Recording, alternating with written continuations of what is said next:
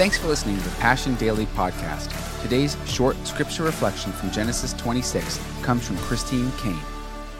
I love this passage of scripture. Of course, Isaac is one of the patriarchs. There's Abraham, Isaac, and Jacob. This is the only chapter in the Bible that's fully just committed to Isaac. He doesn't get as much real estate as his father Abraham that got about 14 chapters, and then his son Jacob that got 11 chapters.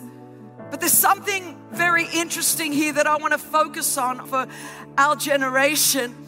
Now, Isaac, of course, he was there in a time of famine. He was running to Egypt, and God said to him, Don't go to Egypt. I'm going to bless you in the land of famine. I want you to know that wherever you are, that's the place that God's going to bless you. You might think your university, your college, your community, your church, your area is a place that is full of famine. But I want you to know that when the Spirit of God is with you, wherever you are, He can turn that desert into a place of blessing and a place of abundance. And so God said, No, I'm going to bless you right there. And He did. In fact, He blessed him so much that the king freaked out and said, Look, I, I want you to leave. So he left. And the Bible says he went and he settled in Gerar. And it's so interesting. In this chapter, there's something that Isaac does repeatedly he went there, and of course, you know, Nick and I have just come back from Qatar in the Middle East. And I don't know if you've ever been in a desert in the Middle East, it is really hot.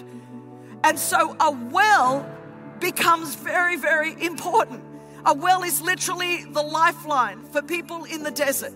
It keeps families alive, it keeps livestock alive, it, it is the source of life. And so when you went into an unoccupied land, you, you dug a well and that denoted ownership. This land is mine. And then this becomes the lifeline to everyone in it.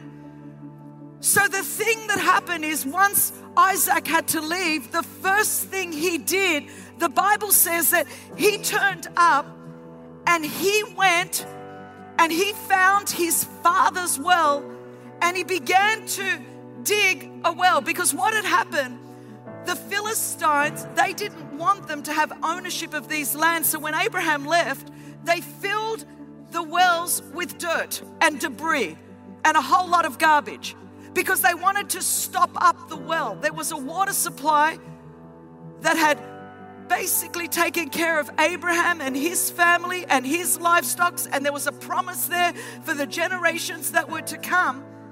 But what I what the Philistines had done was they, they preferred to stop up the water supply rather than have anyone else have ownership of this.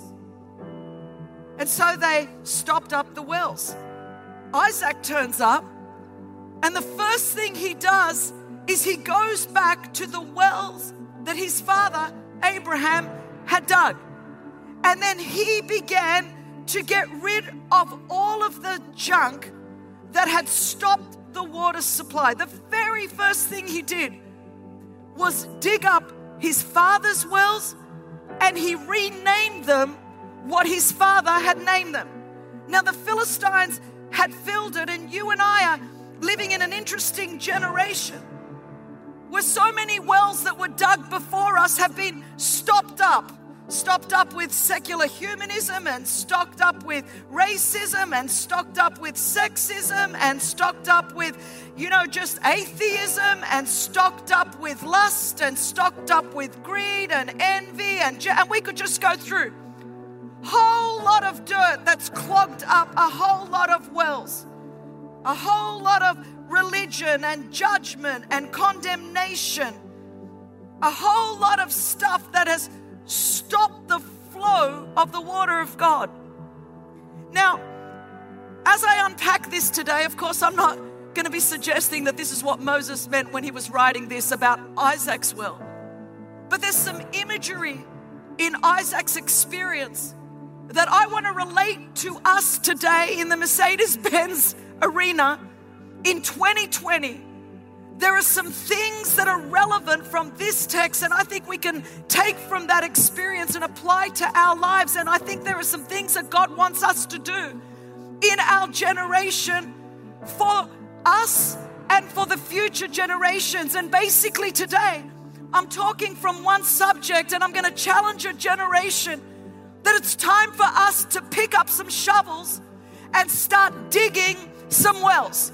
Not waiting for everyone else to dig them for us, but it's going to take us to have responsibility, to put in the effort, to dig some wells. Digging wells is not trendy. Digging wells is really dirty. Digging wells is really lonely. Digging wells is not cool.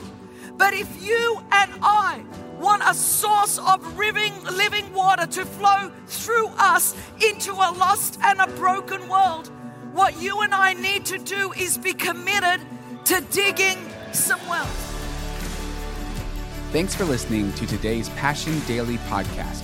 For full messages, live gatherings, and worship videos, check out our YouTube channel and subscribe at youtube.com slash Passion City Church 1 and visit PassionCityChurch.com for more information on our locations and gathering times.